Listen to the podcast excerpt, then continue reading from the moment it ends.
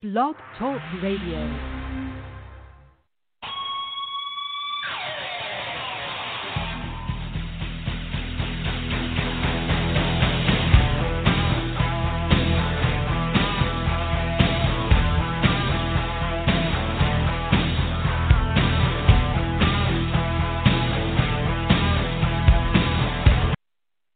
Welcome to episode 350, three, 352 actually. I think it's uh, 353 of the Gridiron Blitz. Been a long week so far. Um, we're to have an exciting show today. Gridiron Blitz uh, podcast sponsored by MonkeyKnifeFight.com. Go to MonkeyKnifeFight.com and take advantage of our sign up with the code NJF. And uh, they're doing something really special this week. So if you donate to charity $20, uh, all you have to do is on Twitter, uh, Instagram, or Facebook, you can direct message your receipt on there, and you would get a uh, Monkey Knife Fight uh, twenty dollar play to try it out. More or less is probably the best one that I've uh, I'm playing so far. So you go to monkeyknifefight.com, uh, enter the code NJF, and if you donate, like I said, to any charity, uh, upload the receipt on Twitter, on Instagram, or Facebook and you're able to get a uh, Monkey Knife Fight um, twenty dollar credit to play on any of the events. So we'll check it out at this point. Um, so let's bring in the Hall of Famer uh, Holly Custis in the house here. Um, see if she can uh, dollar up here at this point, and then we're gonna have Mackenzie Brooks coming in here in about 30 minutes. My voice is a little crackle for the weekend. Uh, I had a, a little bit of fun for the Christmas weekend, so um, we'll see if we can dollar up right now. Um, let's see here. And bring her on here. I think her um, switchboard's probably there. Let's see if she can come on now. There we are. Hi, Holly. How's it going? Good. How are you? Uh, a little uh, raspy on my voice, but other than that, we're good. I think it's just the winter cold and stuff like that, so nothing to worry about. Oh man, you know it, it's it's tough because you know pre-COVID time, you would get um, a cold and nobody would think twice about it. And you know, I had a, a cold or two during this process, and you're like, "Oh, is this it? Is this it?" so I get it. I hope that you feel better. Yeah, we're good. Um, like I said, it's just a little dry, so no big deal. Just, that's why I'm sounding so like cautious in, on on my voice. But other than that, we're good. Um, Holly, okay, uh, kind of expected that we talked about the Rams falling to Seattle. Seattle wins the West. Uh, the Niners completely surprised Arizona. I, I think they got nothing to lose. Technically, that was their attitude. Um, Cleveland, uh, literally on a good rise, and now we're looking at maybe they're not that. You know, they might miss out on a playoff positioning. So a lot of changes uh, in the week, and then um, the Saints blasting Minnesota uh, TB12 in the playoffs, and the rise of the Jets the last two weeks. Yeah, I mean, there's a lot of crazy happening. Um, you know, this last weekend there were a few teams that uh, could have clinched um, a playoff spot, and they they weren't able to do it. Um, and I feel terrible for you because you know the Rams uh defensively, you know, they were hanging in there and they they made it really challenging for the Seattle for I'd say like maybe three quarters and change. Um and they were they were playing pretty well, but then the offense just just could not get it done. And Goff was pretty lost out there, especially towards the end of the game and um you know, it, it feels to me like his confidence is is a little bit hit right now as well. Um, he just didn't look very comfortable, if that makes sense. And and Seattle did what they needed to do down the stretch to get it done. Um, but uh, sorry, sorry about that, Oscar. I know the backup quarterback Wolford. I think he was uh, AF AF uh, AAF out of Arizona. We'll see how he he does in terms of riling up the masses here. Must win against Arizona. Must win for Arizona too. I mean, so the two teams coming in with must wins for the West. Um, but um, what do we say of Miami going back to Fitzpatrick? Also, I mean, we had Tua, then Fitzpatrick, oh. and you know what I mean. It's like well, uh, I thought they would have started uh, Mariota, but they didn't. Yes. So we'll start. We'll start with the with the Dolphins. Um, it's really interesting to me because, you know, uh, I've seen a lot of variation in, in the narrative publicly of, about the Dolphins this year, and you know, I keep harping on this, but the Dolphins are where they are right now because of their defense and special teams. And Fitzpatrick early in the season was was playing pretty well. And you know, when they made the move to Tua, I thought it was you know pretty questionable, like a lot of people did. Mainly not because you know I didn't think that Tua was good, or like I didn't think he was the the guy going forward, but mainly because they were playing well and it wasn't like Fitzpatrick was playing poorly. And at the same time, Tua, was coming off of some major injuries. And do you really want to throw him in the mix when he hasn't had an off season, like a normal off season, to try to get acclimated and healed? I thought that was kind of risky. And then so they've thrown him out there, and he hasn't played great. He hasn't played terrible. He's kind of played like as far as you know compared to his expectations of himself probably and the rest of the expectations we all have on him because we all know how talented he is compared to his talent i don't think he's quite hit there yet and so you can tell the difference between the offense when Fitzpatrick is in compared to him. Um, and there are moments and flashes where he looks a little bit more comfortable, but there's still he's not quite there yet. And so for me, I'm like, okay, so I get, I understand Fitzpatrick is the veteran, but I think Flores is kind of putting himself in this weird position where now everybody, it's almost like Dolphin fans have accepted this two quarterback system, and now this is the expectation going forward. When sometimes that can work for a short amount of time, but I don't know if that's sustainable for a playoff run. And then if you're Tua and you're starting because they said you know he's going to start um, this coming week, do you feel like that uh, you know Fitzpatrick is breathing down your neck, even though they seem to have a good relationship as a player, especially somebody trying to take over the franchise? You want to feel not like there is a short hook and not like oh my god if i make one mistake they're going to pull me out type of thing because that's a terrible way to play and you're kind of creating that weird dynamic. And so this, I think this could burn pretty quickly here in the playoff scenario, and and it, and it's kind of interesting because I just think that um, they need to pick a direction. They need to pick a lane and and stop changing mid game because at some point that's going to bite them at some point they've been able to get away with it a couple games, but at some point when you're in the playoff scenario and you're playing like I don't know, for example, like if you're the playoffs and you're playing Kansas City, you can't get away with that. So I'm hoping that this coming game they stick with Tua and if he plays great, great. If he plays terrible, great. But you I think I think they're playing with fire with this moving pieces around thing. Yeah, I I don't know how uh going to be there. To your point with the two, uh, you know, switch over. But I guess if you're a Dolphins fan, you're like, okay, we have a reliable backup, an experienced reliable backup.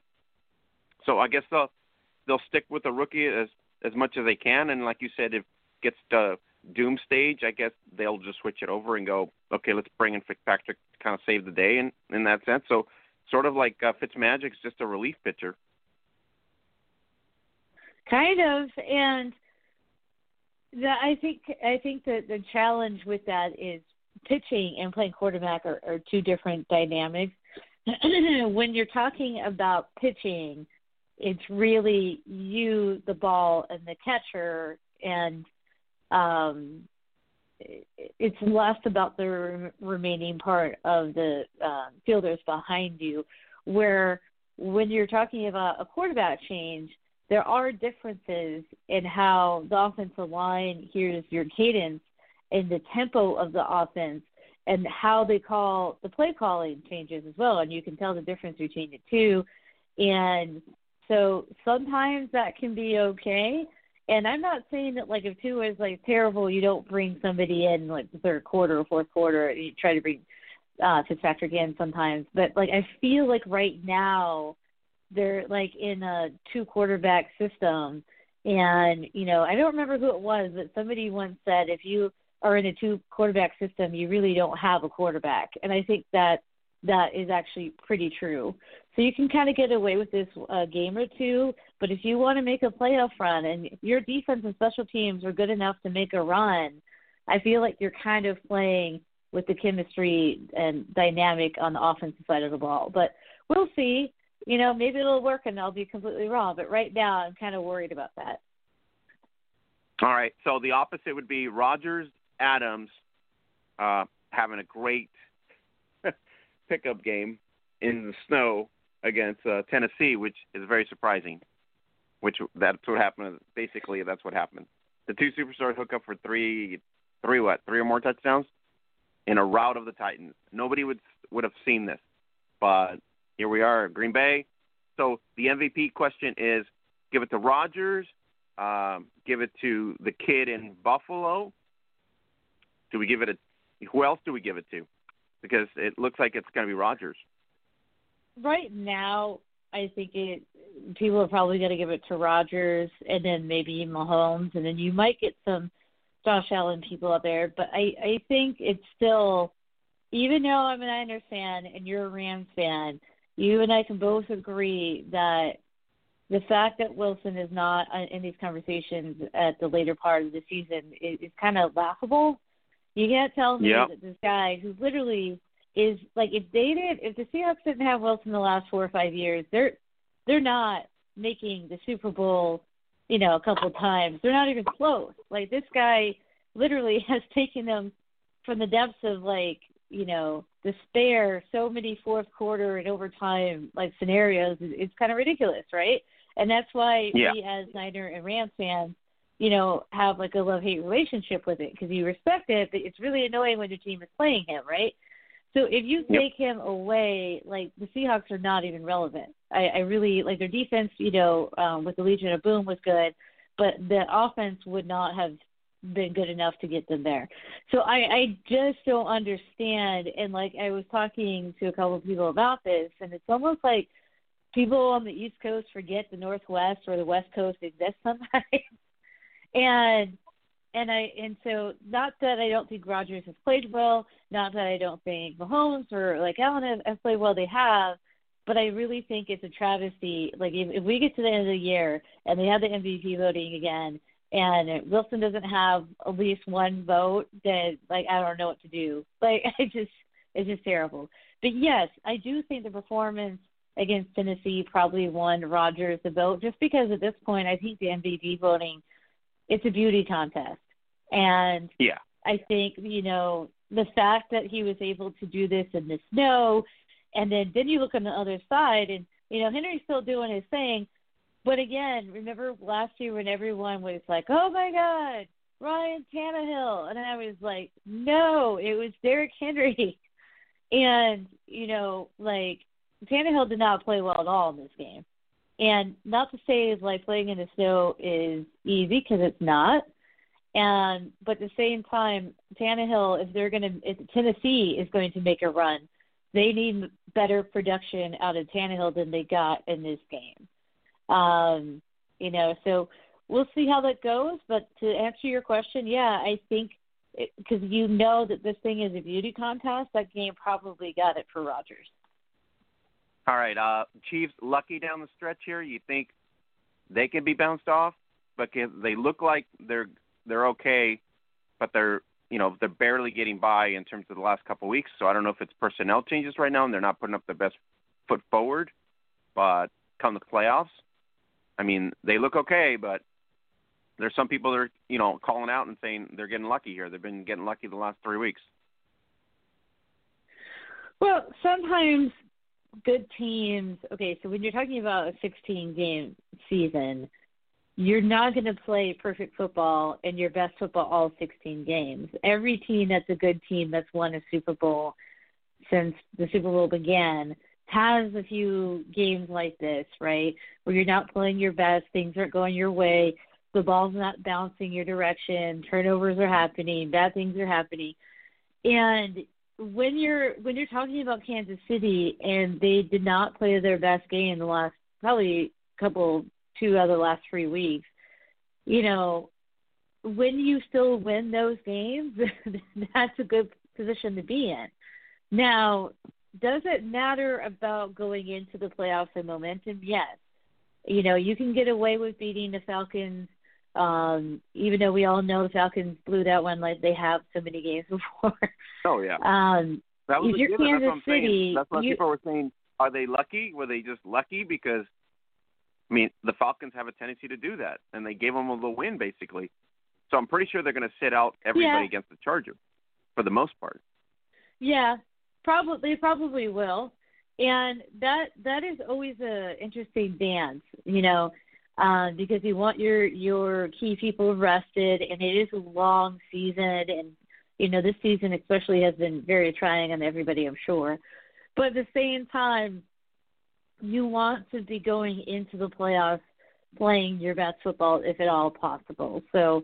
Uh, do I think they're in trouble? No, but I think it would have been more ideal if they had played well this game, then could rest their starters against the Chargers and not really it wouldn't really matter as much. Um, but I still think anytime you have Mahomes, you know, you're you're sitting pretty good. I think the main thing about um Kansas City is can they have a consistent running game to go with Mahomes?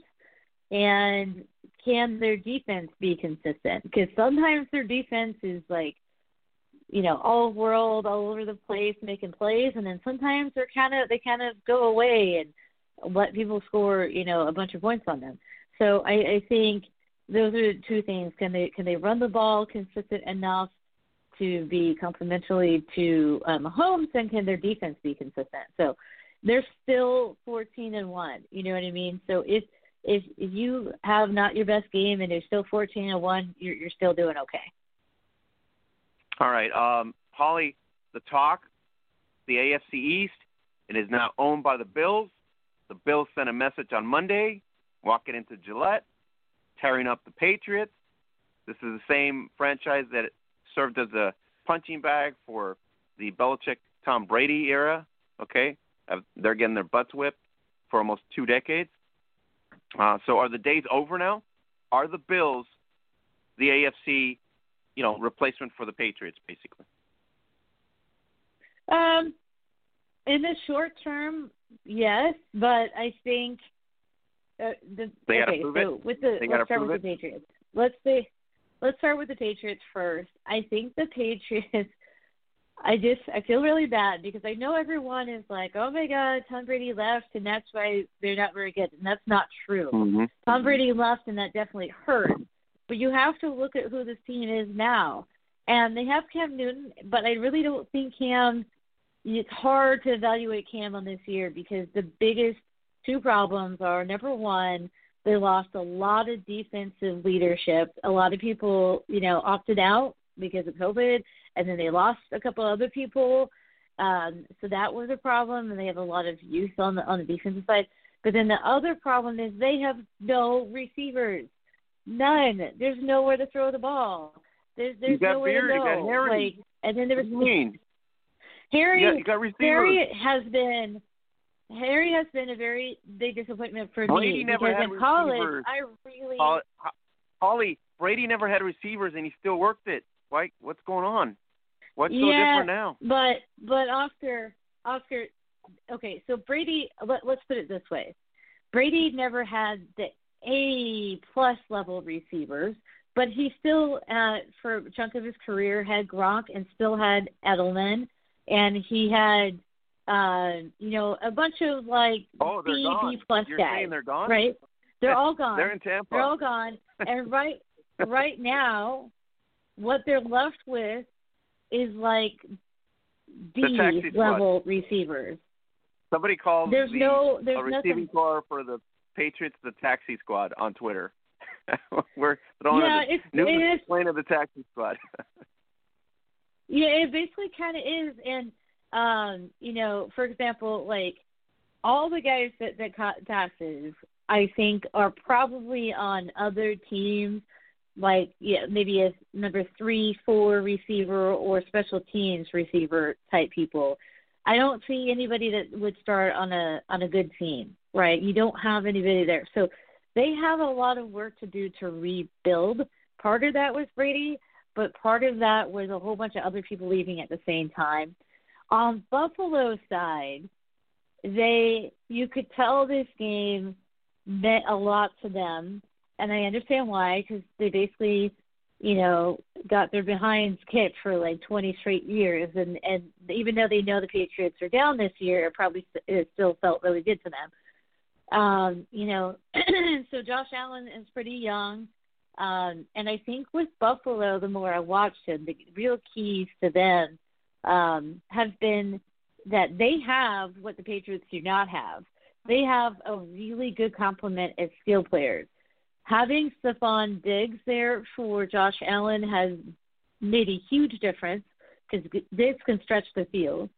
Um, and then Cole, Cole Beasley has kind of reinvented his, his himself as that that slot guy, where he was always pretty good, but I think he's thriving in this offense.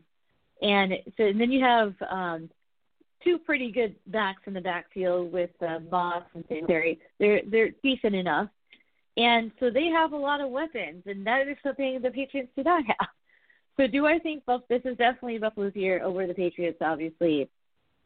Do I think Buffalo will go on the on the run here? Possibly, but I also am not going to count out the Patriots in the future. It might take them a year or two to rebuild, but for right now, it's the Bills division. And then you're also looking at maybe Miami coming into the picture, um, at least eventually. It's sort of refreshing that in the AFC East we're not talking New England automatic. Isn't that refreshing? Oh, and it then is. we're having It kind of the Jets, actually. and then the Jets, and then the last two weeks of the season have really proven, hey, we didn't want to be in that, uh, you know, what do you call it, the draft motion to pick up a quarterback. It's like they just decided to, you know, light up the last three weeks of, of the season. So, I mean, hats off to New York, the Jets, for making it somewhat interesting. Uh, same concept that the Niners, right? No, nothing to play for. The Jets are like, we got nothing to play for except for what? Try to sh- show up and see what we can do for next season, but let's put on a performance for the last three weeks and see what we can do. Um, so I think it's interesting Mm-hmm. and refreshing that the AFC East now has Miami, has um, the Bills in the AFC playoff picture, whether it be in a wild card or you know in an actual a juggernaut mentality when we always think about like the top four teams in the AFC. So at this point, the Bills, to your point, could surprise some people, uh, specifically the Chiefs or the Steelers, right? In that in that realm of the world. Um, if that happens, then Josh Allen has arrived, as they say.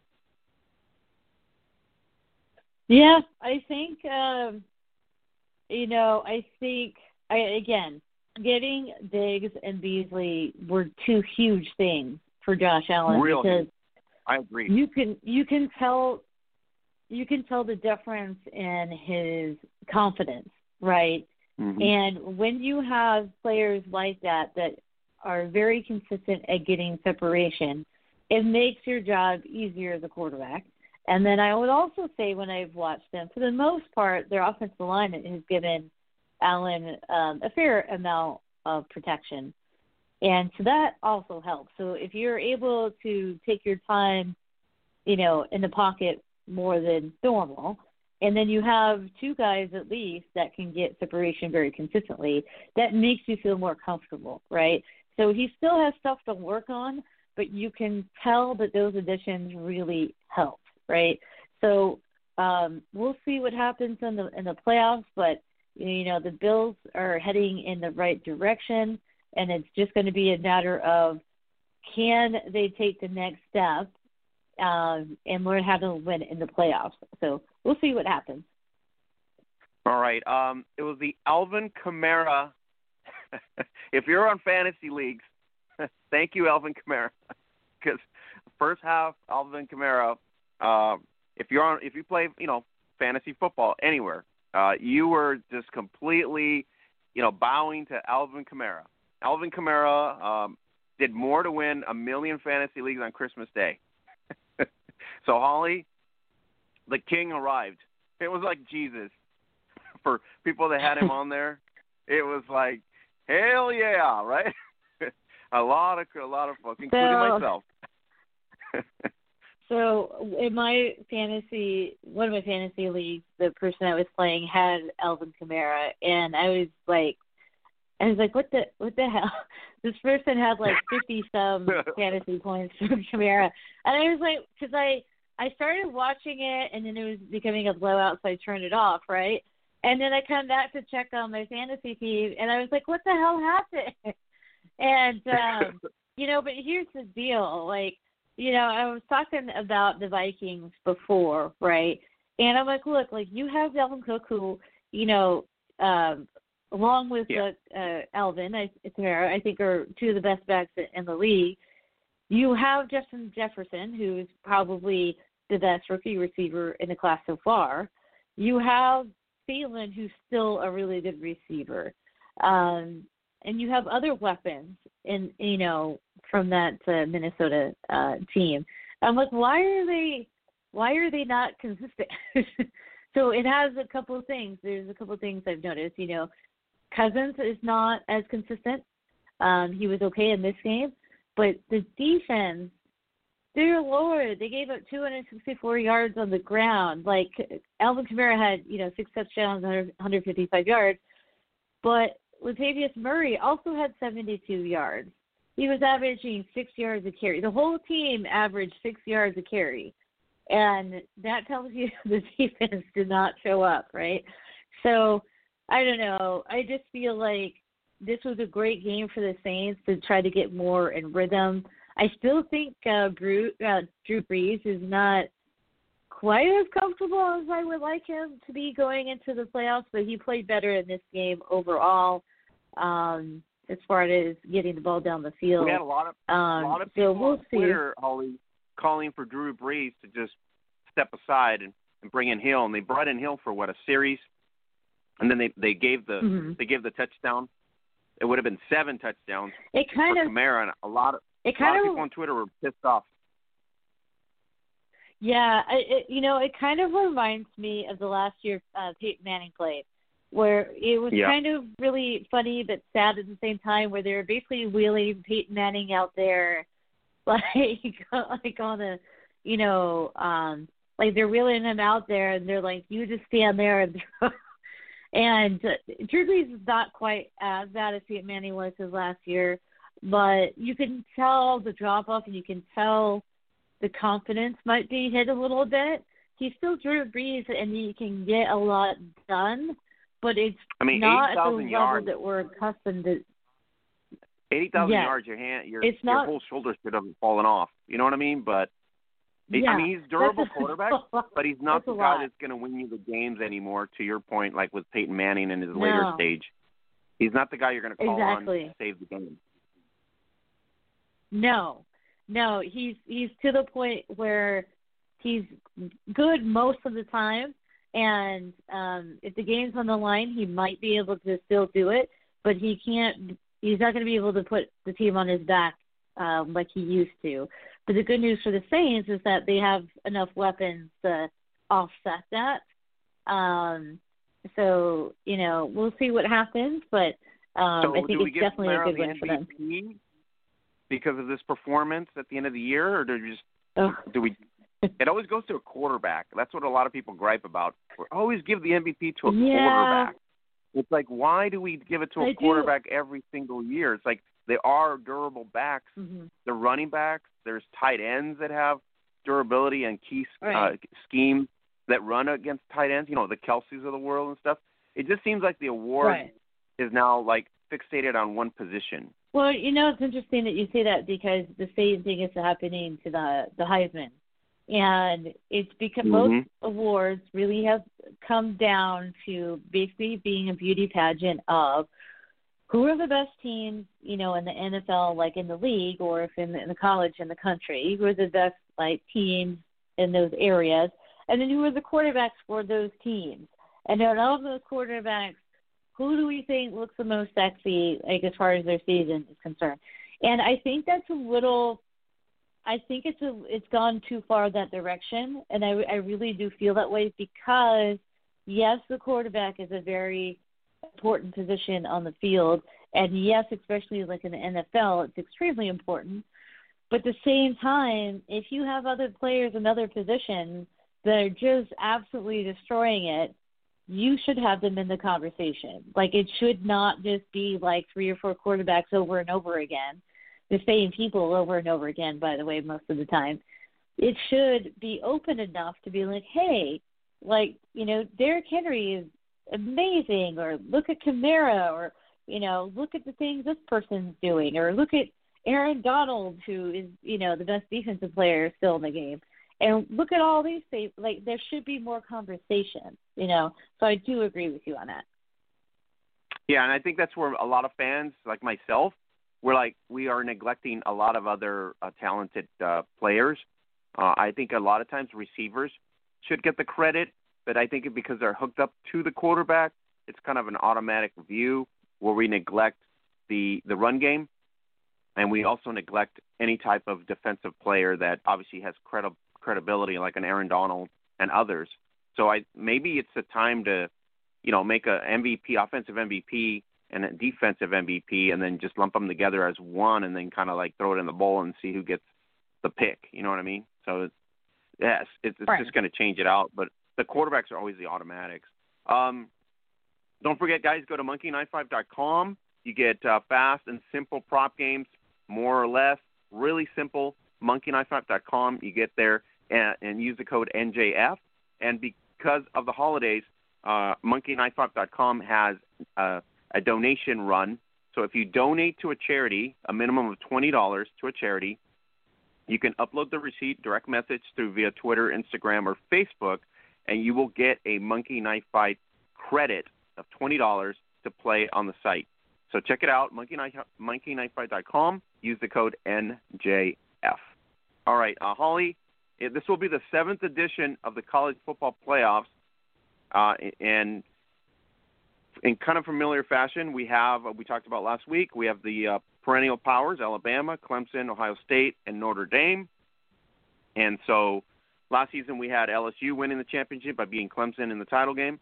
Oklahoma and Ohio State were the other two finalists. So as we go into the college scene here, Cotton Bowl number six Oklahoma will be taking on number seven, Florida. That'll be on ESPN on December 30th at 8 p.m. So um, Kyle Trask and company. So the Big 12 conference champions, Oklahoma, will face the SEC runner-up Florida for the first time since 2009, and that was when it was considered what the BCS national championship game. So what do we say of this game? Is it uh, we're looking at Florida here, or are you uh, putting your your bets on Oklahoma? Well, I um the thing about Florida that's interesting for this game is that I think their top three or four receiving um, targets are opting out to get ready for the NFL. So that's a completely different Florida team. Um, you know, Trask has had an amazing year. Like I really think um, he's grown a lot during this year, and one of the reasons why he's been so so successful is the weapons he has to throw to, and a lot of those people won't be involved in this game. Um, you know, so that's why you'll see a lot of people slanted towards Oklahoma, is because even though Florida had a really good year uh, and they have a lot of talent, um, it's not going to be a full house for Florida. So it's going to be a matter of can Trask get it done with other weapons? Can he get it done with the younger guys? Can they step up into those roles? And then the other question for Oklahoma is Oklahoma's defense really struggled early in the year, and they have gradually gotten better. Um, but are they going to be able to hold up against um, a Florida offense that uh, typically has thrown the ball all over the place? Um, so that is going to be a really interesting matchup, and I think it's one of my favorite uh, bowl matchups of, of the year, honestly, because I just think both teams will be really exciting to watch. All right, let's bring in uh, the salty one, Mackenzie Brooks, in the house. So, uh, Mac, we got uh, Peach Bowl. We're talking college football right now. Peach Bowl, number eight, Cincinnati, taking on number nine, Georgia, ESPN, January 1st at noon. So you got uh, Desmond Ridder taking on uh, the, the groups out there. So it, Cincinnati enters the Peach Bowl with a nine and zero record, the champions of the uh, AA, AAC, the Atlantic uh, Conference. The Bearcats are looking for their first victory in a New Year's Six Bowl. This is the fourth straight appearance in a New Year's Six Bowl for Georgia under head coach Kirby Smart.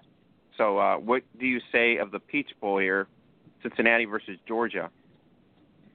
So here's what I'm gonna do, Oscar. I'm gonna backtrack just for a minute, and then we're gonna talk about the Peach Bowl. So I have to disagree with Holly just for just for a little bit.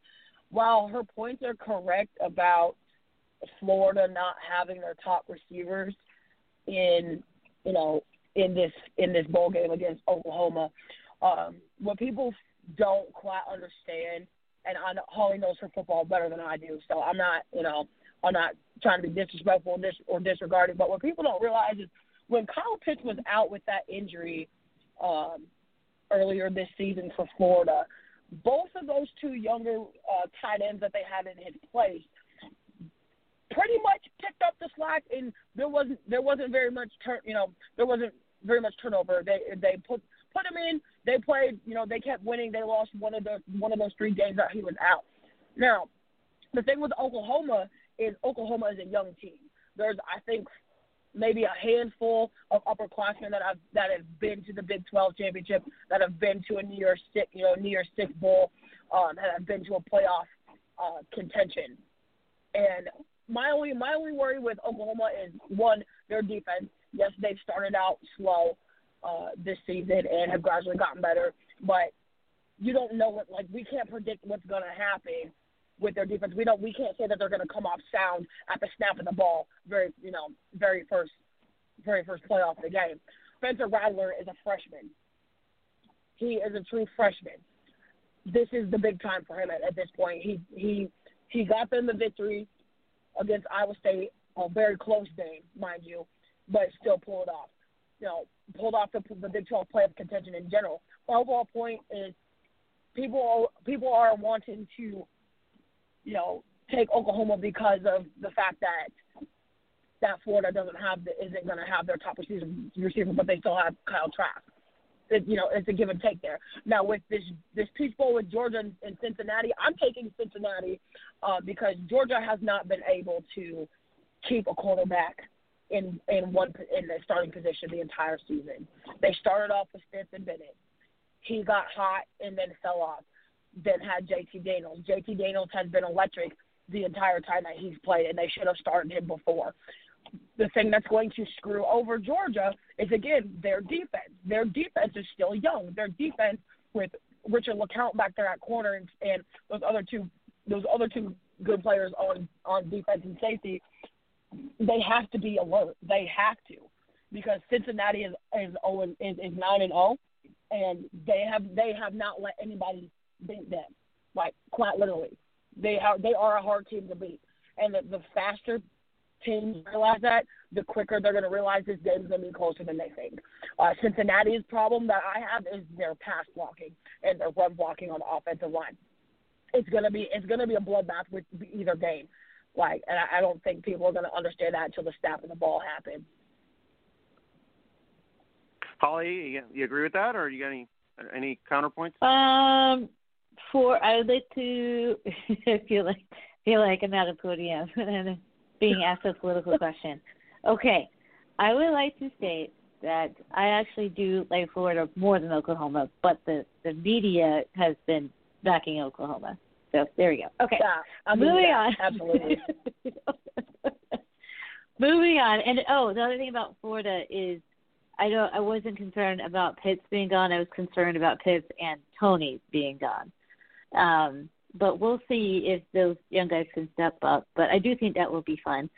For Georgia and Cincinnati, I do agree. I think I would take Cincinnati. I I think they're just a more complete team, and this is their shot. You know, considering that they, you know, weren't even close to the playoff conversation. Um, I think they're going to feel angry and slighted and want to have every part of Georgia. So I think Cincinnati is going to be ready to go, and I think they have a bit more experience on their side. I think JT Daniels has played pretty well for Georgia, but again, Georgia's kind of been a little bit up and down at times this year. So I'm backing Cincinnati on that one. All right, um, Mackenzie, you got Clemson coming in, taking Ohio State.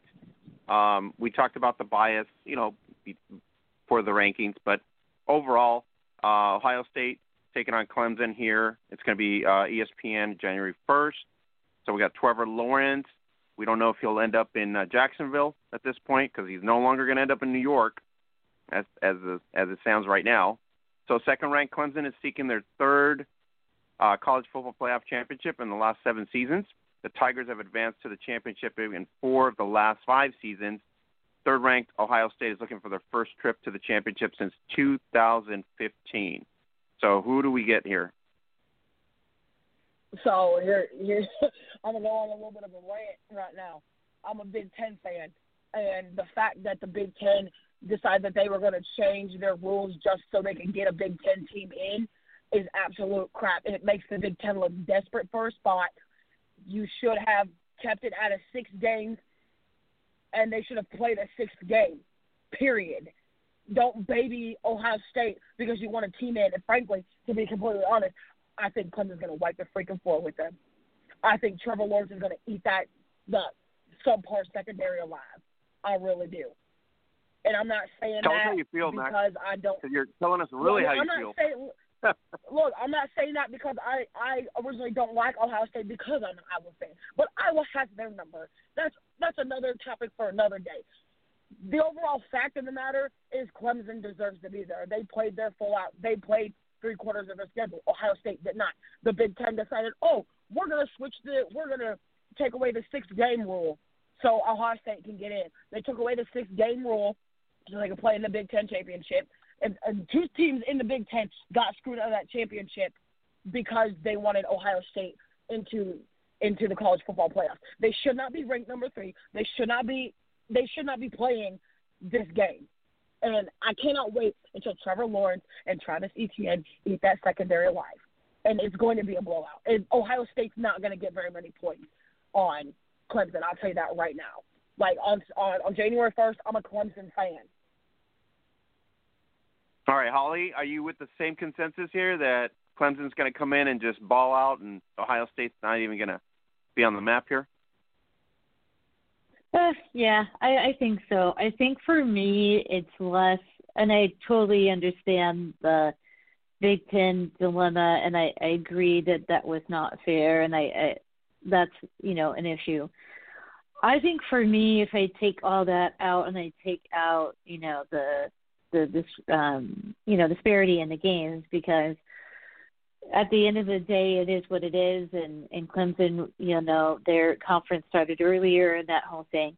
But when I look at the teams themselves I think Ohio State their only chance there's two things that they would need to do to stay in the game.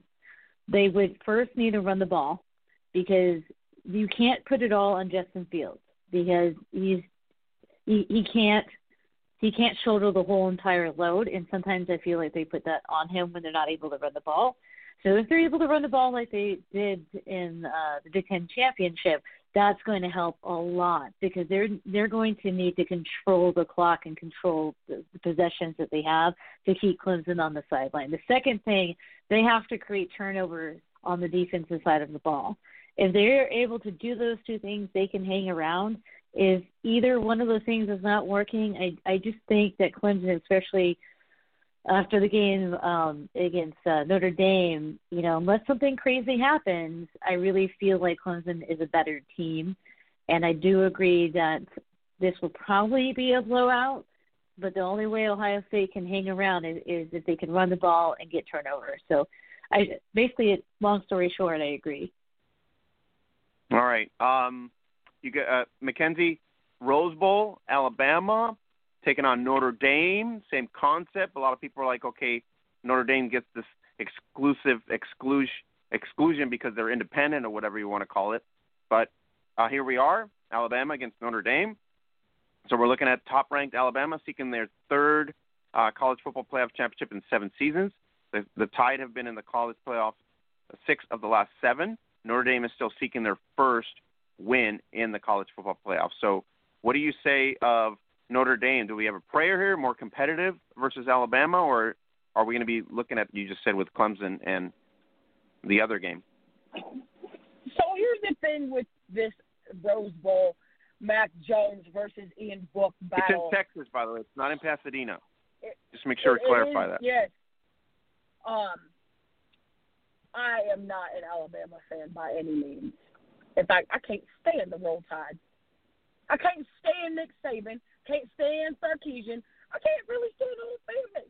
However, Jones and Smith. You don't is like Jones and Smith? Jones and Smith No, is a good combo. Two, those two players, Mac Jones and DeVonta Smith, are some dudes. Like I, you know me. If if it's a football play or you make a football move, I don't care what team it is, I will give you credit. Period. What people also don't realize is Notre Dame had to join the ACC this year to play football because of the pandemic. That's the only way they were Whoa. Many people don't realize that. yeah, people don't realize that. Is Notre Dame has been independent for probably before I was born. Okay, I'm about to be 29 next week. Okay, fact of the matter is, is everybody was like, oh, they're coming in independent. They're going into the ACC. They're not going to do anything. That's the lie. Okay, they have came into the ACC and blown teams out. You know, especially blowing out Clemson without a Trevor Lawrence, and then you know Clemson got got their get back. Now they're one they're one win apiece. I'm taking, you know, I have to take Notre Dame because I've always I always go for an underdog. Period. I always go for an underdog. I love to see the underdog win, or I at least love to see them keep up. And I think I think Notre Dame is going to have something to prove not only to people but to themselves. Like we deserve to be here. We, you know, we've had to fight. We had to go into a conference and you know go out of go out of our normal routine. And I think I, I think they're personally going to want it more. But if I had to pick, I think it's it's going to go into overtime. It's going to go into overtime, and I'm still taking Notre Dame by three. All these Bama's you're- and Roll Tiders out here So you're saying about oh it's going to be a blowout. No, so you're saying Jesus Christ is going to play a role in this? So there's going to be some miracle.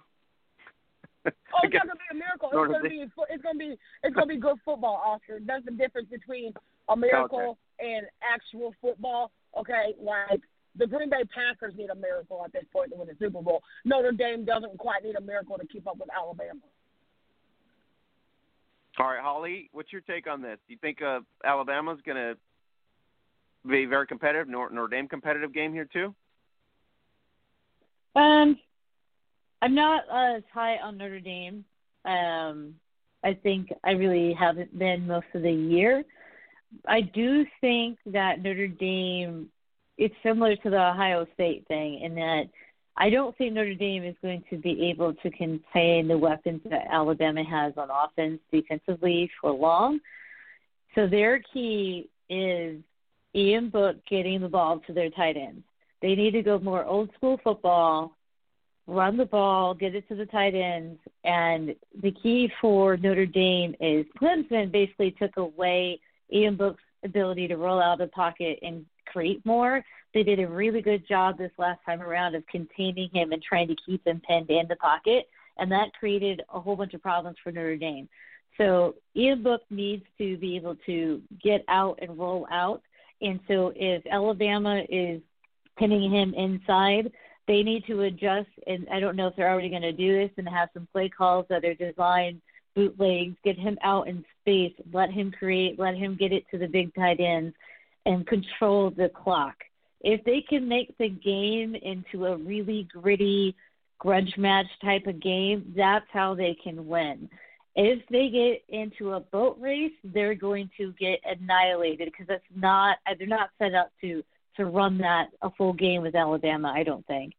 So, do I think uh, Notre Dame can win? Yes, but they're, they're going to have to have a lot go right. Um, and I I agree in that neither of these teams are my favorite teams, but at the same time, you know, I think for me, Alabama has a lot more to do with DeVonta Smith and Najee Harris. Like those weapons are really tough, and uh, so you know Notre Dame's going to have their hands full uh, on the defensive side. So we'll see, but right now I'd have to lean towards Alabama, but I'm hoping that Notre Dame can get into the trenches and make this a dirty fight, and that's how they can win. Okay, we're going to get into mud because we're going to go talk Fiesta Bowl, and I know both of you are on the opposite ends of this. So, uh, Holly, we got number 25 Oregon, and Mackenzie, we got number 10 Iowa State. So, Mackenzie, you want to start? Is it going to be Oregon winning or Iowa State? Oh, you know, I personally, I don't have anything against Oregon. I really don't. Like, Justin Herbert kind of made me a fan, you know, his past couple of years there.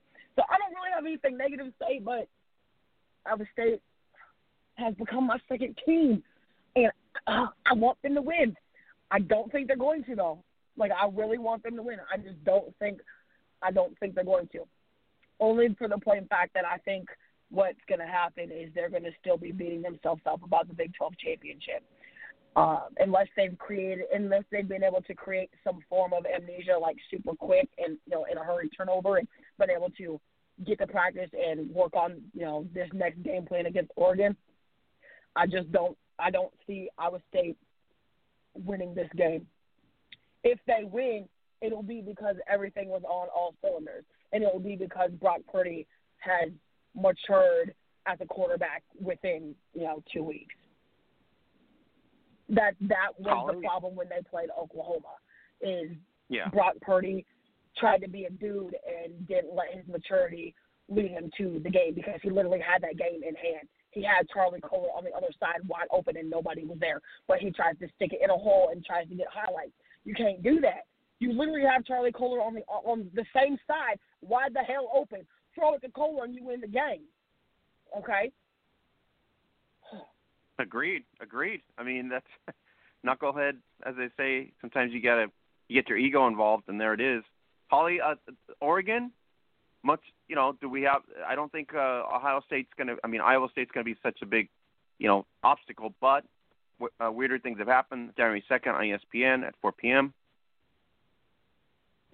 Um, this could actually go either way, and and the reason being is that as an Oregon fan, and I've watched you know the the whole year, obviously, Oregon is the most, I guess, is the youngest team in the country when it comes to the percentage of underclassmen on their team. I think it's like 75% of the team is underclassmen, right? So that played a huge part in why Oregon struggled at times early in the year. It was you could just tell that we lost. We didn't just lose Justin Herbert. We lost probably the top five or six people on their defensive side of the ball, um, either through the draft or because they're opting out because of COVID or they're preparing for the draft. We lost a lot of experience and leadership. And on the defensive side of the ball, that early in the year they were making young mistakes.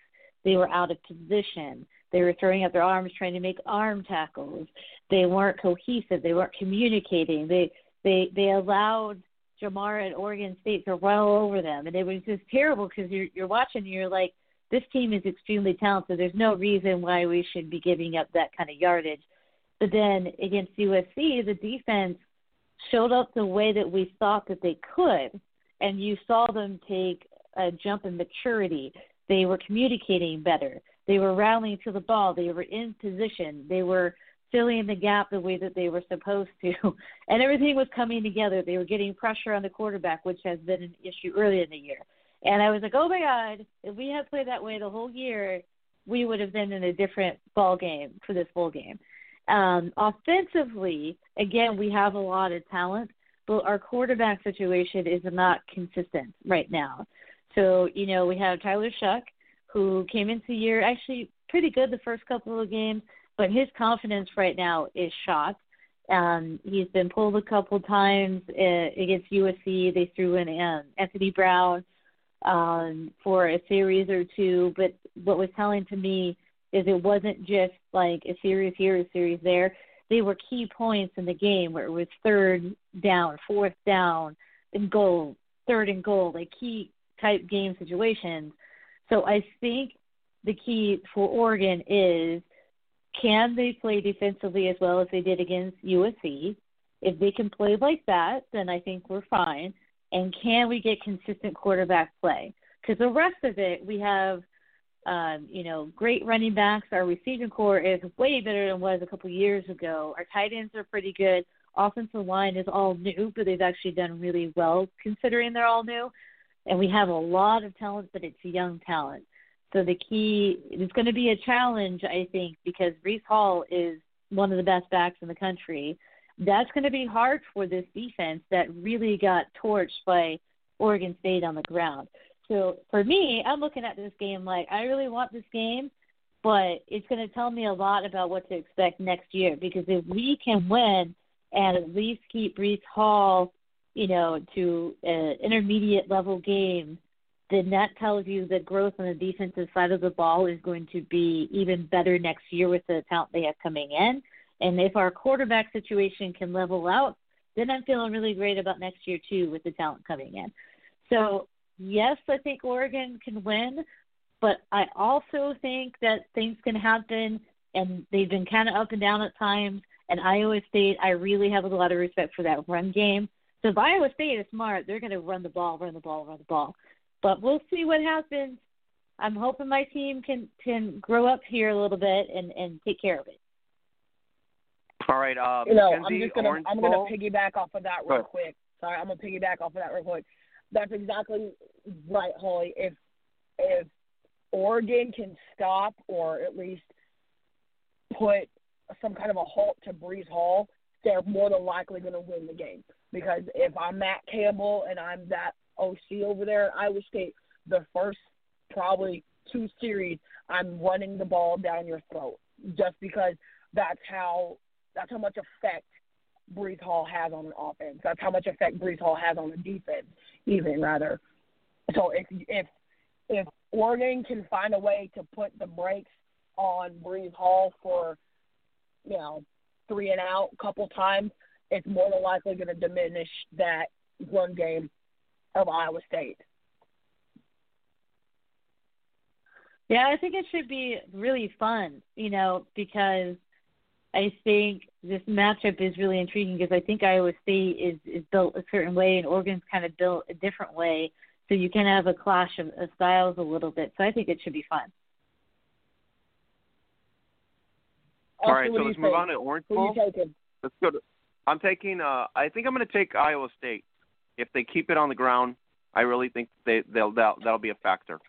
To Holly's point, uh, if they don't keep it on the ground, uh, you guys have made some valid points on both sides. But if they keep it on the ground, I think Iowa has a chance to relay that because I think Oregon, to Holly's point, they're pretty young too. So that'll that'll be a key. Um, Orange Bowl, Texas A&M against North Carolina. So um, Kel- uh, Kellen Mond uh, out of A&M. The uh, Orange Bowl is the first game ever played between these two teams. The Aggies were one spot away from making the first appearance in the college football playoffs. The Tar Heels are making their first appearance in the Orange Bowl. So, uh, Mac, Tar Heels for the win, or what? What are you looking at? You know, game I've really been going back and forth about. I'm even I'm not even gonna lie. Not gonna lie. Kellen Mond, that's a dude. Not even gonna lie. He, that kid has some moxie, especially everything that he that that team in general has had to go through this year.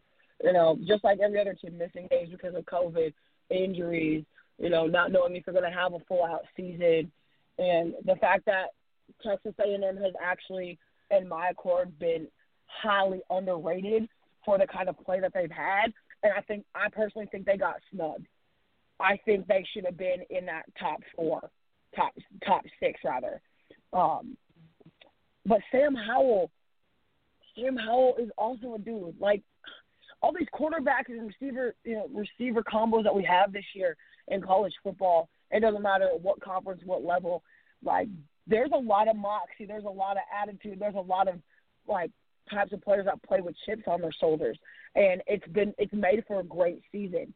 Um, but I I have to I have to take Texas A&M. I think Texas A&M is going to come out and they're going to have something to prove. Like you guys snubbed us, you know, we're not here to play games. You gave us an Orange Bowl, New Year's Six. We should have been top five, top four. Okay, you know, we're going to show you why why we should have been in, in those top in those top spots. Um, I think Sam Howell and those Tar Heels are going to give them a run for the money. probably the first half, and it's it, I think Texas A&M is just going to run away with it. Holly, what do you think? Um, I think Texas A&M it was always really interesting to me because Mond, I you have to give it to Texas A&M for sticking with him because a couple, you know, he's been when he was younger, he was that quarterback that it was feast or famine. Like he would do really awesome, amazing plays and flashes of like brilliance, and then he his decision making was kind of all over the place at times. So it seems like this year he's kind of matured a bit, he's been more consistent, which has really you know been a helpful thing for them. I think North Carolina has a really good offense, and and Sam Howell can throw the ball all over the place. Um, I think the difference is going to be I think Texas A&M um, can hold North Carolina just enough to pull away. I think this will be a close game, but I think Texas A&M will win somewhere between, I'd say, six and eight points, somewhere around there. All right, so we got uh, Texas A&M. Uh, most everybody, I think, it's got to take Texas A&M uh, to uh, Mackenzie's point, uh, Kellen Mond and, and company. So a pretty interesting game there. So we don't have the national championship until January 11th. So this is our New Year New Year's edition of the Gridiron Blitz. So uh, Holly, I know you got a bail. So happy New Year to you, and we'll t- touch base in the beginning of January if everything goes as planned, and then obviously hopefully this COVID thing starts to fade out with the vaccine being rolled out already. So hopefully everybody's staying safe and doing their part. Uh, so Holly, I wish you a very very nice New Year. All right. Have a good New Year, guys. All right. So Mac, um, I, I guess if you are excited for football, here it is. It's uh, you know college football weekend. Uh, we're going to be talking pretty much NFL Week 17 right now. A lot of implications, including in your little realm of the NFC East. What a disaster there! And it's kind of like a you know throw three teams in a bowl and see which one comes out. And it's like it looks like Philly's looking on the on the way out on the outside uh, looking in, I guess. So it's going to be either the Washington football team winning the division or your Cowboys winning the division, depending on how it goes in Week 17. you know what's scary is you will look at the Dallas Cowboys pre Dak Prescott getting injured. Pre Dak Prescott, mm-hmm. I probably would have told you, yeah, we probably gonna win the division and handily. Post Dak Prescott up until about two, three weeks ago. We not doing nothing. We'll just see what kind of draft pick we get and go from there. And then we go on this three game winning streak right now. You know, we beat 49ers, we beat the Bengals, Eagles last hey, week. you called now it. we play. You said if, uh, if uh, Dalton started to pick up the offense, uh, you got Lamb and Dalton now, sort of a little combo here. You called it before. You said if they start picking up offense, here we go, right? I, you know, I did say that, and I, I'll admit I wasn't confident in it, but seeing how the offense, especially, has rallied around Andy Dalton, you know, to because he is the starting quarterback right now. You have to have confidence in your in your quarterback. He runs the offense. Between him and that offensive line, he is the captain of that offense. He is the captain of the team. Or one of them, rather, you know, you have to instill confidence. And Dalton is not a bad quarterback, Mac. You've even said it. Dalton's no, not a not. bad quarterback. A very nice insurance policy, considering you know how much you paid uh, Dak Prescott. You know it's unfortunate that Dak Prescott went out, but here he puts up almost 400 yards on Philly. It's it's impressive. Which is wild to me because, like I said, you you look at post post or pre Dak Cowboys for you know first round playoff you know, and then won it out just because we're not we're not built well enough yet to move you know to move on. You look at everything from when Dak got hurt to just before the Bengals game. No, we almost had a little bit of shadow light, and we almost beat you know the Steelers, but almost when you know almost doesn't get you a win in the column, almost gets you a loser or a tie. You know, essentially. I mean, just look at the Eagles record. They're four ten and one. That tie now drops them to last place. Uh, well, third place rather. Um, but I'm I'm, I'm feeling a little bit the, more confident. In could the rest of the NFC be annoyed and pissed off that uh, uh maybe a seven and nine teams going to get into uh, win the division and get into the and get an automatic bid? Pretty much. I think everybody's going to be pissed off because on the AFC, everybody's fighting for a playoff position, pretty much. Yeah, and that's the scary part. Is like normally the AF like and the NFC are pretty matched, but the NFC East is the is legitimately trash. Like, and I can say that. Like, I'm a Dallas, I'm a diehard Dallas fan, and I have zero problems being real. I'm one of, I'm a realistic Dallas fan. I don't just sit there and go, yeah, oh, you're an analyst. For, you're, you're an analyst for football now. You can literally say that now because it's reality. I mean, we cannot just sway from it anymore, right? It's almost like talking about the Jets and saying there's hope. Well, in this division, it's like a toss-up every week, and it's uh, you thought Washington a couple weeks ago was picking up the ball and running with it, right? And it didn't happen. And then all of a sudden, we thought, okay, doom for Dallas. And then all of a sudden, like three weeks or four weeks ago, we're like, okay, the, the Giants are picking up steam. it just, it's crazy. Yeah, and that's why I'm just like, I'm just sitting here like, you know, like this could actually happen. I mean, no, and to be honest, nobody. First of all, nobody expected Dallas to be so bad, even even post Dak injury. Also, nobody yeah. expected Carson Wentz to be benched and Jalen Hurts come out here and tear tear up people's offenses and pick up the game and, and play the game and actually play the offense like it's supposed to. And you know, unfortunately for him, if he would, I feel like if he would have started this entire season for the Eagles, the Eagles might actually be winning the division right now. Like in all honesty, that's that's just how much confidence I have in Jalen Hurts and what I've watched him do and where I've watched him come from. Nobody also. So you got to be happy. Jen- you got to be happy you beat Philly, and I think that the Eagles organization should be happy there was no fans in the stand because they probably they probably would have gotten hurt. you know what I mean? I'm pretty sure they were oh, griping yeah, virtually. Well, and like, and nobody expected. Well, I'm sure Jen King expected her team to do well, but everybody on the fan side probably didn't expect the Washington football team to do as well as they have been. So it's a shocker to me. You know, you do so well, you beat Dallas on Thanksgiving, then you go on a good little streak, and then you okay. lose two in a row. Mackenzie, the Eagles have to help you. You have to help yourself, and then they have to help you. How ridiculous is all this whole NFC East? you can still the Giants can still win the East on Sunday if they beat you. Washington has to lose. In other words, the the Eagles that you just beat have to turn around and beat Washington. You have to do your job, and then you win the division. Otherwise, you are gonna you're gonna be not in the eh, not winning the division. It's a crazy scenario for the the last week of the season in this division. It it really is, and this is this is the one week I'm willingly going to be an Eagles fan. I'm willing. This is one week. No, I'm, you and I'm a lot of other going people. to be That's an what I'm Eagles saying. You're, it's kind of crazy that you're sitting in the the final week of the season, and this division is like, I don't want it. You want it? No, I don't want it. I, I don't want it. You take it. I don't. You know, it's like everybody's like, it's like hot potato. It's like nobody wants to win it. Somebody should have won it already, but nobody wants to win it. So, um, and then Washington's got its own problems, Mac. You know, uh, is uh, Alex Smith going to start? Is that going to happen? Uh, is you know Philly? Is, are they going to start Jalen Hurts? Or are they just going to just you know give it up at this point? Are they willing to win this game against Washington, as an example? And then the Giants, do they really want to lose to the Cowboys? I mean, there's just a lot, a lot of like, you know, serious questions that every fan in in this division has.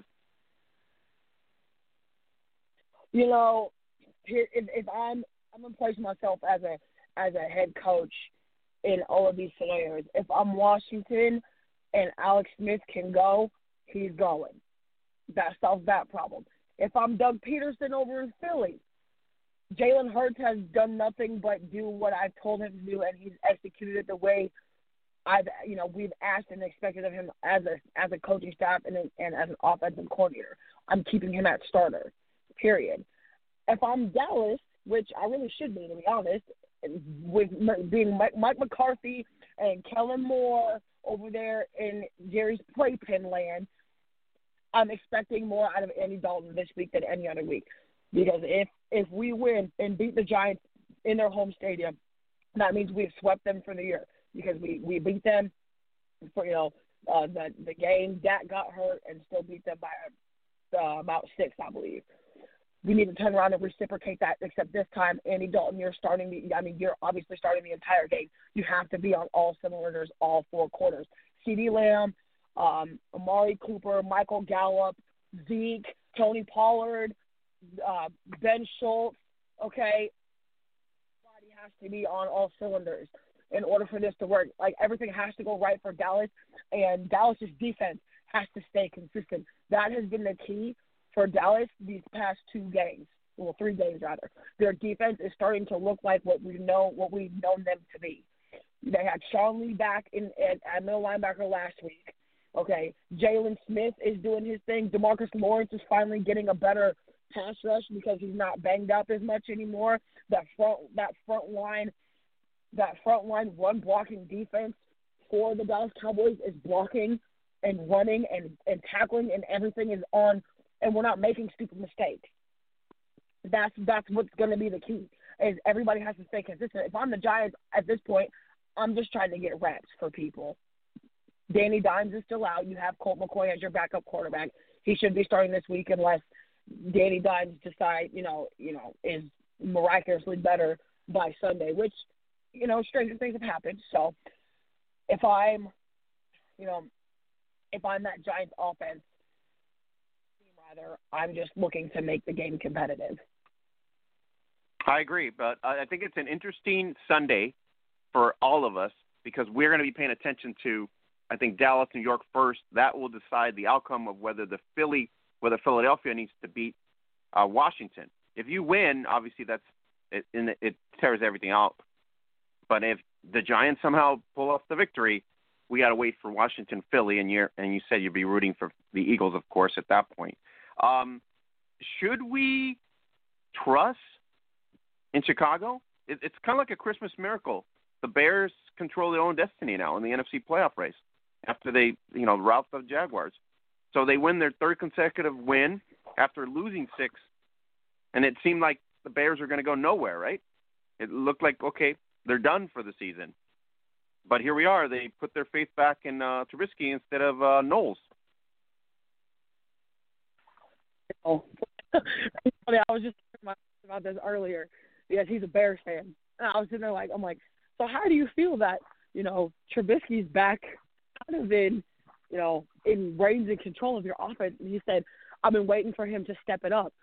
I said, what? I said the the, the only thing that's been really saving you guys is the question this coming week. Will he be able to beat Aaron I Rodgers? hope he beats Aaron Rodgers. If he pulls you know an Aaron, Please don't get me started on Aaron Rodgers, my God, it's like it's almost like the opposite of their start. So the, this is like the five and one start all over again. So as a Bear fan, you're like, did I just go to sleep and then woke up and we're back? Literally, that's the mindset.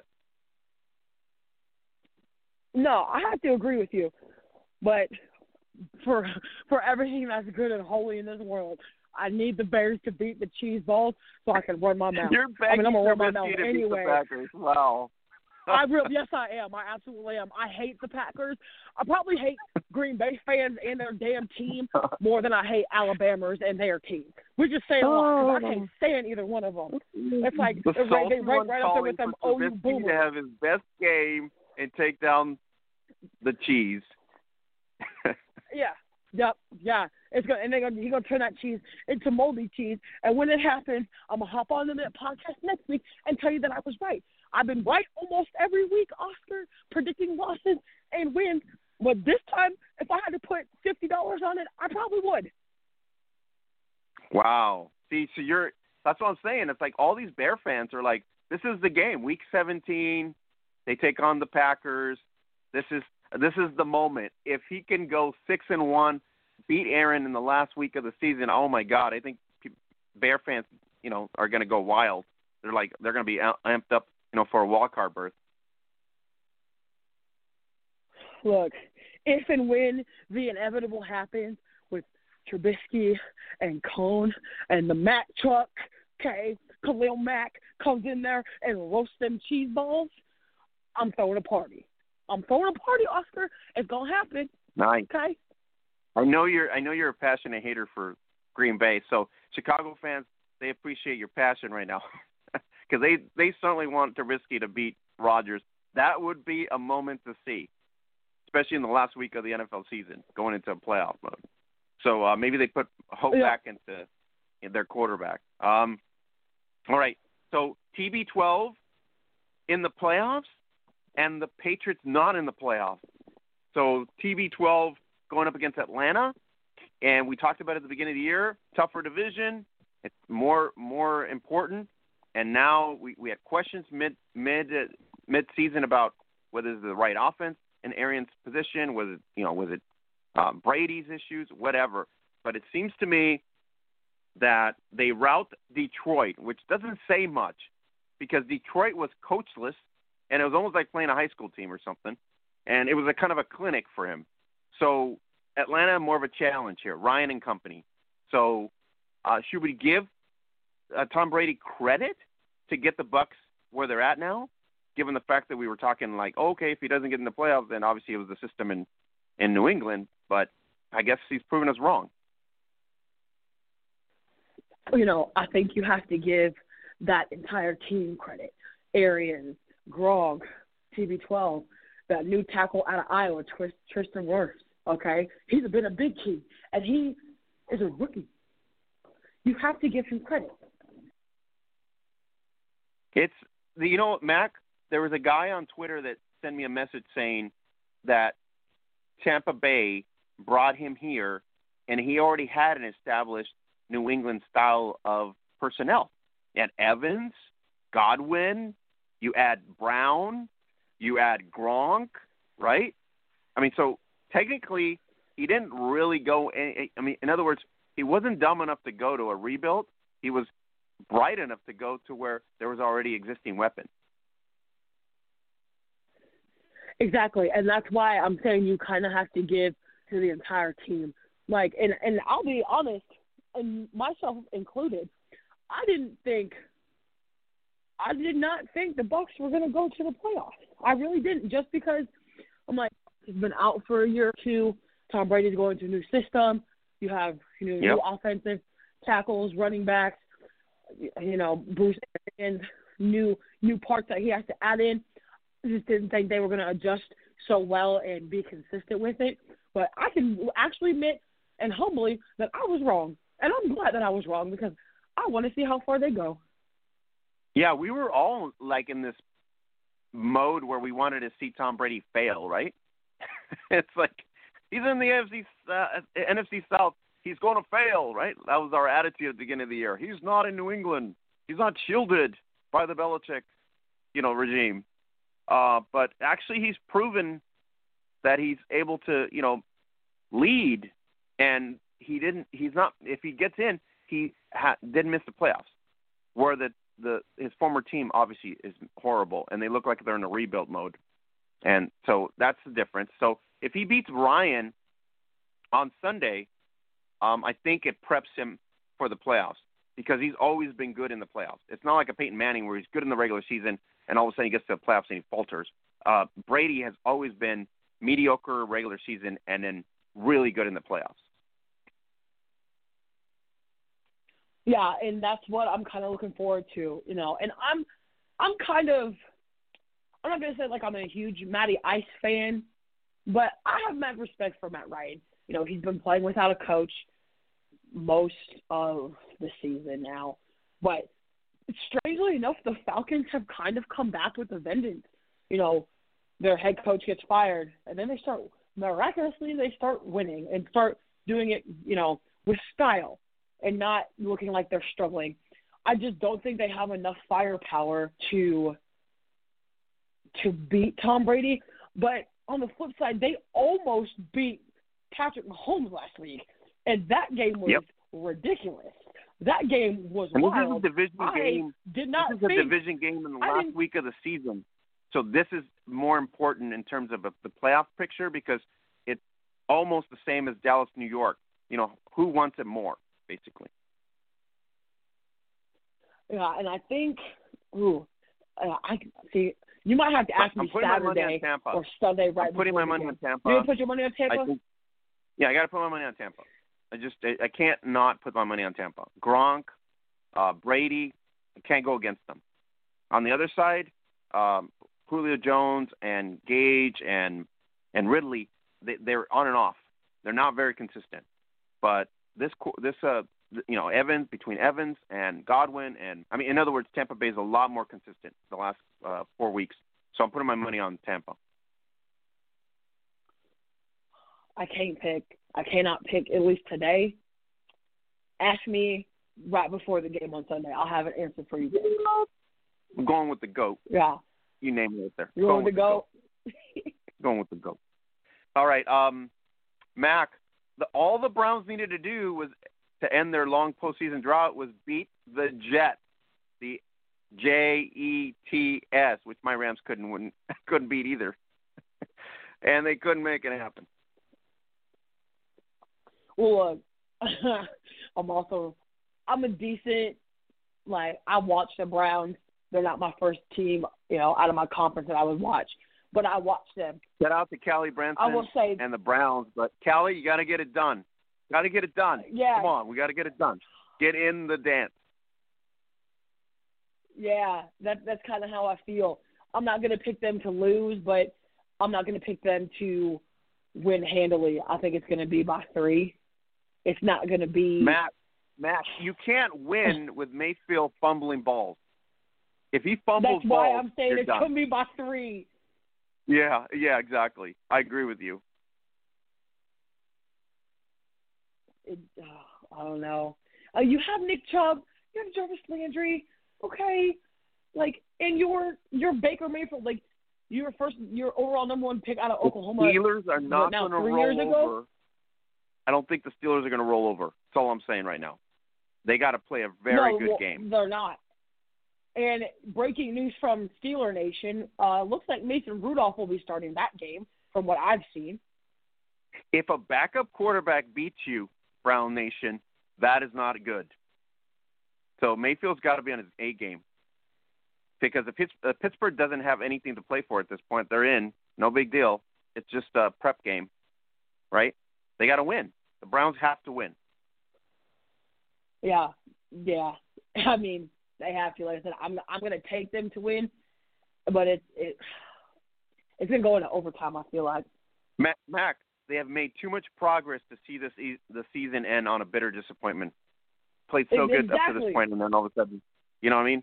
Just they they made too much progress already, and we were we were we were already salivating like, okay, Browns in the playoffs, right? Browns in the playoffs, and now we're like, maybe not in the playoffs. That's our like inclination now. Yeah, and and you know, I want to see the Browns in in a playoff spot. I really do. Like It would be great I for the fan base. they're just like they're, yeah, they're just like a perfect like co- like comeback kid Yep. team. Yeah, but they're not doing it. So uh, I hopefully they'll do it. I mean, just like my Rams got beat by the Jets, I'm pretty sure every Browns fan said, "Hey, we're playing the Jets. We're good to go. We're gonna win. We're good." And then all of a sudden, what happened? That's exactly what I said. And we played the Jets. What the hell happened? But so it's a Well, division see- game. and- and it would see, mean the, a lot The, the Jets to the fan base right. if they The- beat the- Steeler Nation. Yeah, I I think I think Browns. Na- I think the dog pound nation over there is going to erupt if Yep. they can pull off what seems to be the inevitable. But when you look at it on the Even Liz side, Dillo. You know Dillo's This- going to be this- watching the whole game, and he's going to want to, you know, you look. Get- I love me some Dillo. I you know Dillo's going to be watching. She's wild. I love Dillo, her. Dillo's And I know she's gonna be going crazy. Yeah, yeah, she loves her some Browns. She sure does.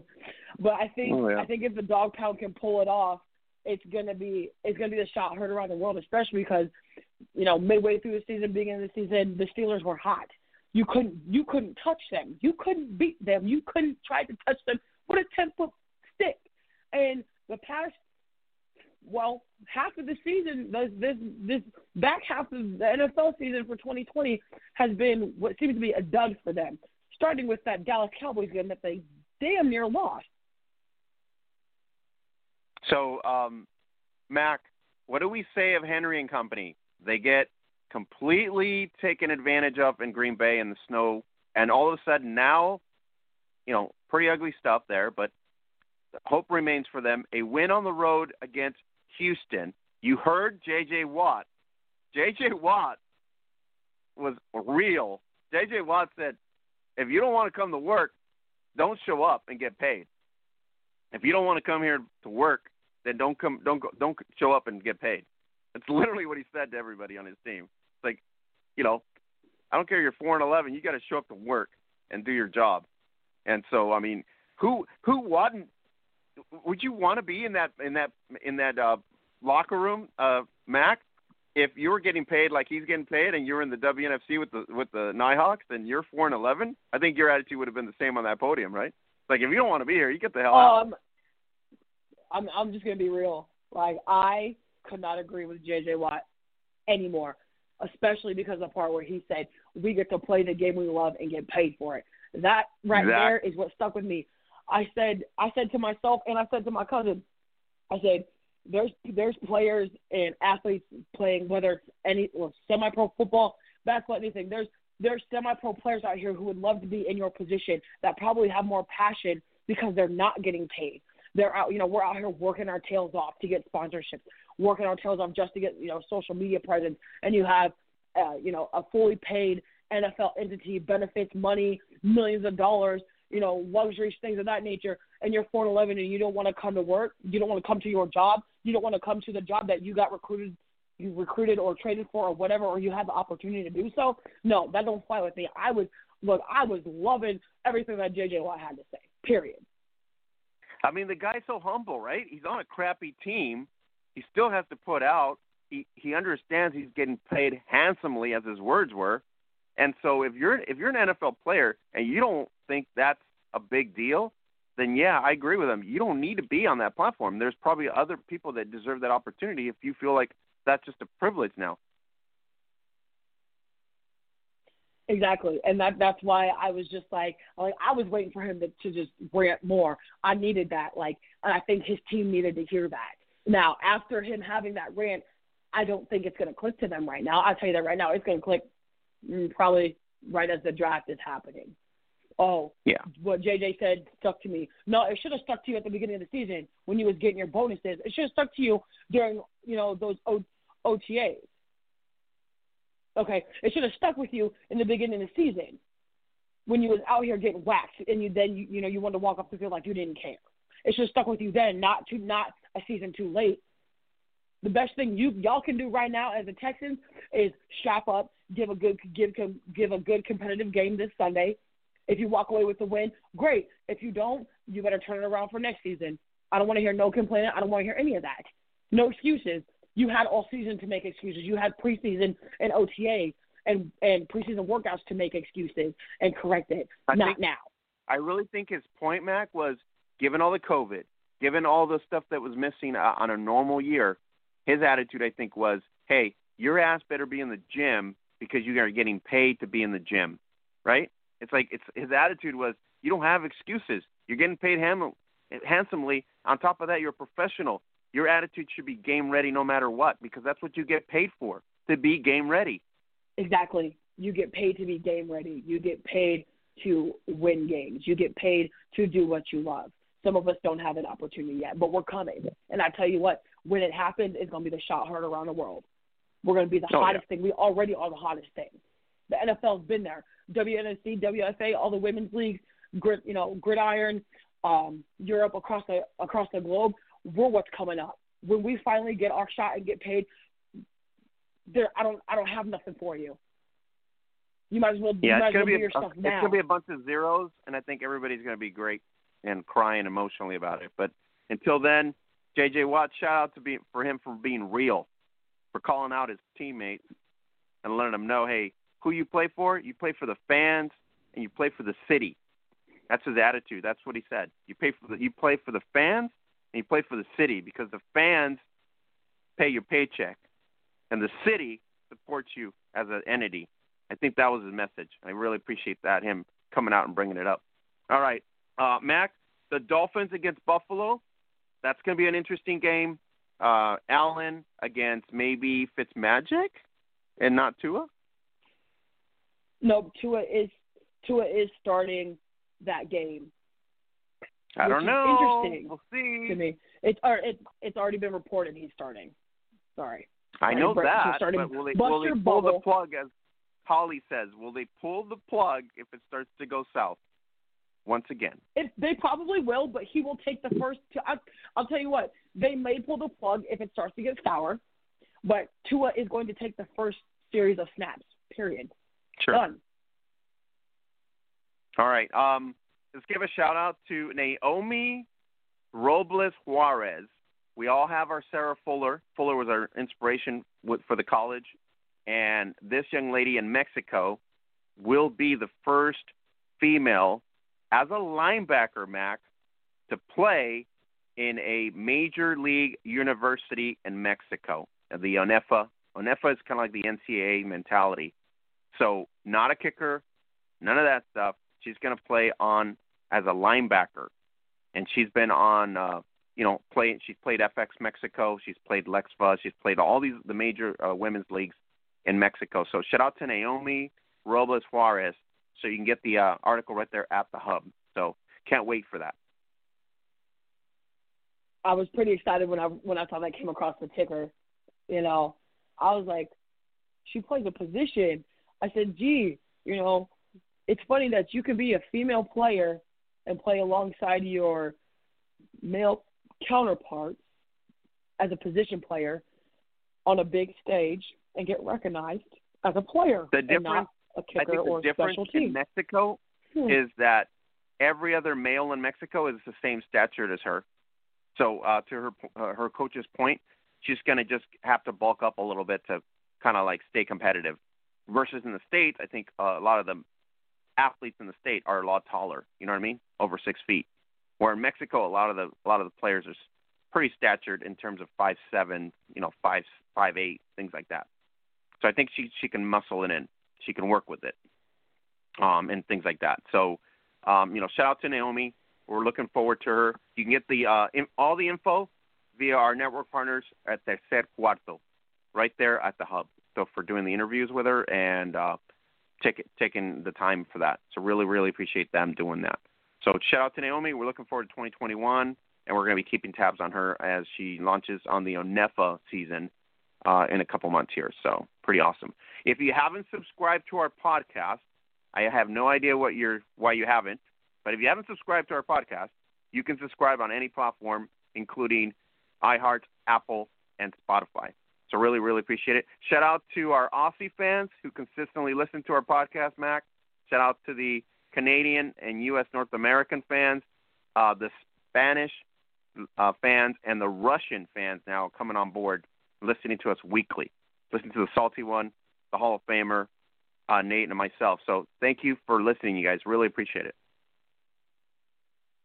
huge shout out to our international crowd, man. I swear they, man, they, that keep us going. I'm not even gonna lie, man. I love y'all. Big shout out. Thank you so much. Okay, keep it up. We're here every week on the pod.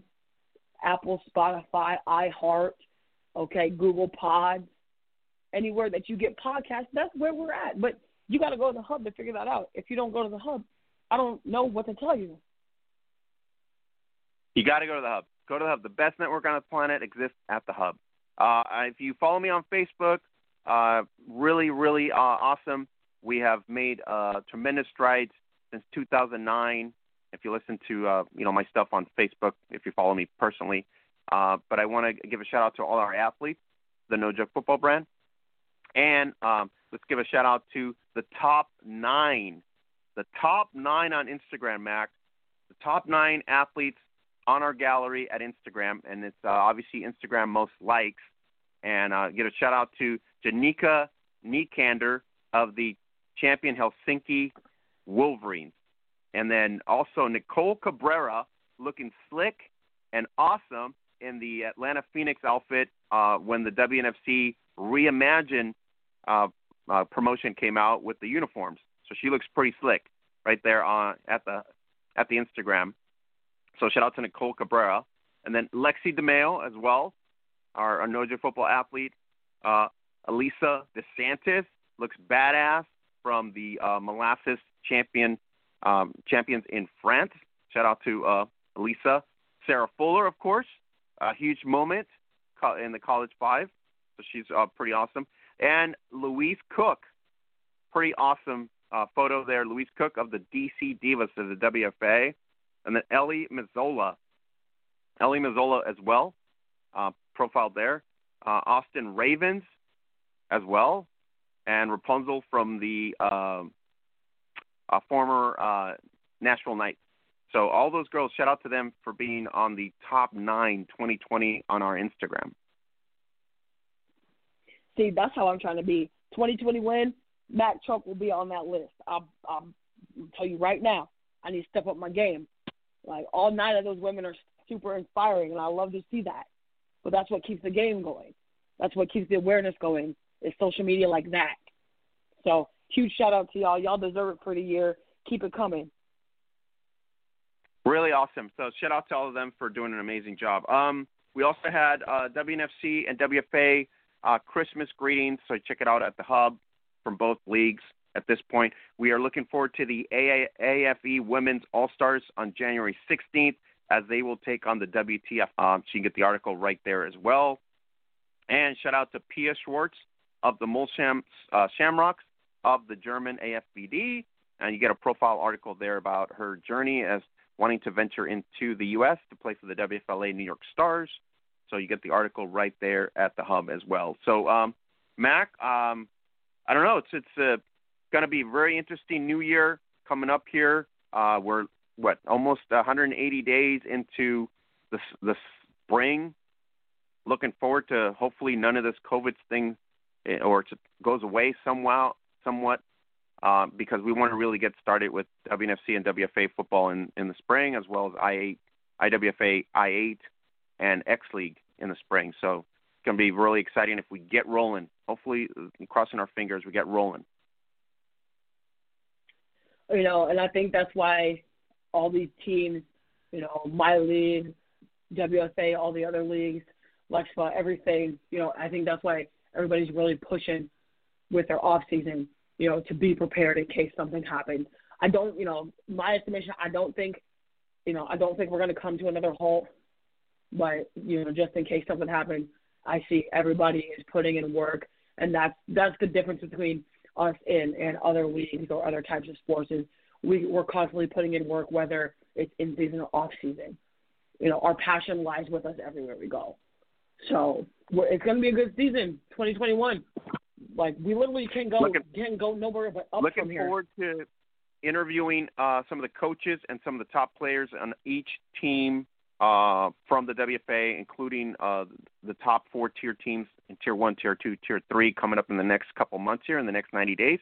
Looking forward to interviewing the new teams in the WNFC, the mid pack in the WNFC, and the top squads in the WNFC. So we got a lot of content coming up here in the next 90 days. Keep you all informed about the WNFC season, the WFA season, including the IWFA I8 as exciting, plus X League. So the place to be is right here right here at Gridiron Blitz every week uh, on the biggest platforms on Apple, iHeart, and Spotify. If you missed any of our episodes, I have no idea why you're missing them because you can listen to them at any time. So if you missed any of our episodes, you missed out on 348 when we talked to the phenom, Sam Gordon. So you can go back and listen to 348. We also talked to the talented Michelle Angel, 350, one of the pioneers and exciting athletes in X League. We also talked to uh, 3:30 to Win Domini, everything WFA. We talked to Very Lieberman and Angelica Grayson, giving us the lowdown on Born to Play, plus uh, Angelica Grayson on the NCAA flag season that's going to come up. We talked to Chris Sacco, the lowdown on the Utah Girls Football League, 332. Also talked to the uh, talented Michelle Angel, 331. We talked to Rod Green on the IWFA I8 excitement, 338, including 327 with Terrence Haywood also. And we also talked to Adrian Smith, 325, including 324 way back with Shirawaga and Daniel Harvey. So uh, if you don't know what's happening in the sport, you have no clue what's happening in the sport, they got to be here every week. That's what I'm trying to preach. They got to be here every week on the podcast. Listen it up, and they got to be at the hub. I mean, I don't, I'm not going to repeat myself no more. If you don't go to the hub where we always drop the news, you're not to know. You're not. You're to come into the podcast blank, and you're to be wondering why. I told you go to the hub. find out. Follow us on social media: Instagram, Twitter, Facebook, you know, Tumblr, Snapchat, all the social media. All of the co-hosts have some form of social media. So if you're not on the hub, go there. All right, guys. If you guys haven't gone to monkeyknifefight.com, that's our major sponsor on the podcast. Really appreciative. They're doing a cool thing. If you are making a donation to any charity, charity of your choice, especially for this time of year with all the um, COVID thing that's going on, a lot of families need really support. And if you donate to any charity, you upload your receipt, direct message on Twitter, Facebook, uh, or Instagram to Monkey Knife Fight. Uh, you can get the link right there at monkeyknifefight.com. You get the details as well, and you will get a $20 credit to Monkey Knife Fight. You can play the prop games uh, more or less. So check it out. Uh, monkeyknifefight.com. Use our code NJF and get started today. So really good platform. I don't know if you've been to Monkey Knife Fight, uh, Mac, but uh, I'm starting to get really cool at that and really good at it. So if you check it out, make sure you use the code and you get a price match up to a fifty dollars. So you get it matched up. Even if you play the twenty dollars, you're going to get another twenty. So it's pretty cool. Exactly. You know, Monkey Knife Fight, all the other sponsors that we have, or have had rather, are what help keep the podcast running. So if you don't support the sponsors, we can't keep the podcast. So get over to monkeyknifefight.com. Donate to a charity. Upload your receipt. It, it's really easy, guys. Pretty easy to do. So local charity, no big deal. Whatever's in your community, just take it out, and they'll go ahead and match up up to twenty dollars, and you get a Monkey Knife Fight play. You can play NBA now. You can play uh, NFL till the end of the season. So a lot of a lot of cool games to play on Monkey Knife Fight. So place your bets on there and win some money. All right, Mac, I think that's it. Uh, thanks for the Hall of Famer to coming in today, giving us the lowdown on college football, uh, NFL as well. Looking forward to this weekend. We got Atlanta against TB12. Um, Miami got Tua versus Josh Allen. Pittsburgh, um, you know, looking at Mayfield versus Rudolph. Uh, we got Dallas, of course, against the Giants. That's the one you're going to be watching.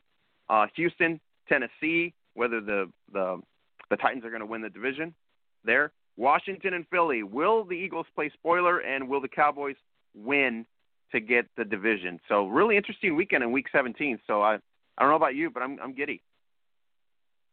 I don't think Giddy explains how I feel, Oscar. I just know my team better do their job, and Philly better do their job and beat beat the Washington football team. Yeah, my Rams taking on Arizona. Um, we're playing a backup quarterback. Um, I just don't have much confidence. I'm rooting for them, but it just seems so bleak.